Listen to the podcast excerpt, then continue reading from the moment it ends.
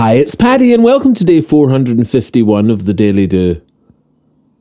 We are surrounded by stillness, swimming through its space, and if we reach into the present, we can truly live today.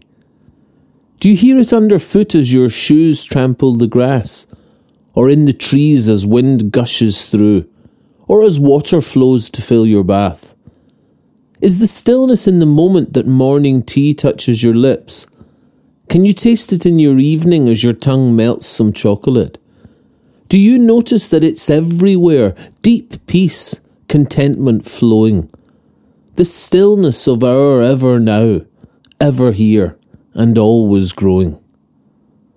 We use words all day, the constant chatter, both with people and in our heads as well.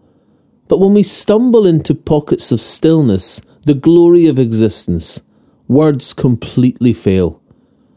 We try to fill most space with words, mostly thought and often spoken, but the most profound expression is found in silence that's unbroken.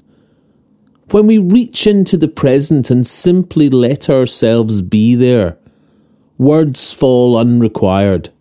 Stillness needs no grand fanfare. Two young fish are swimming deep in the clear blue ocean. An older fish swims past and says, Isn't the water lovely this morning? One of the young fish turns to the other and asks, What's water? I've no idea, do you?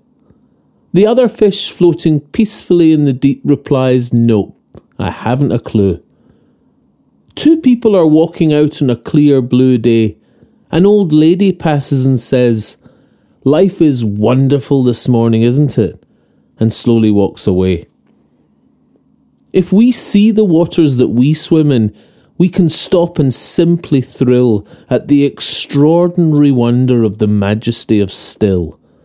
This present, awakened joy of being, soothing, pure, and simple life surrounds us in our mornings and in the dark of night. Listen, touch, taste, and feel it deeply in your being. The water's lovely, isn't it? Yes, yes, you're swimming. If you'd like a morning email from the Daily Do, subscribe free at thedailydo.co in the box underneath the audio player.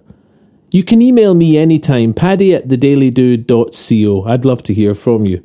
The Daily Do is available on all your favourite podcast places and on social media. Bye for now, and see you tomorrow on The Daily Do.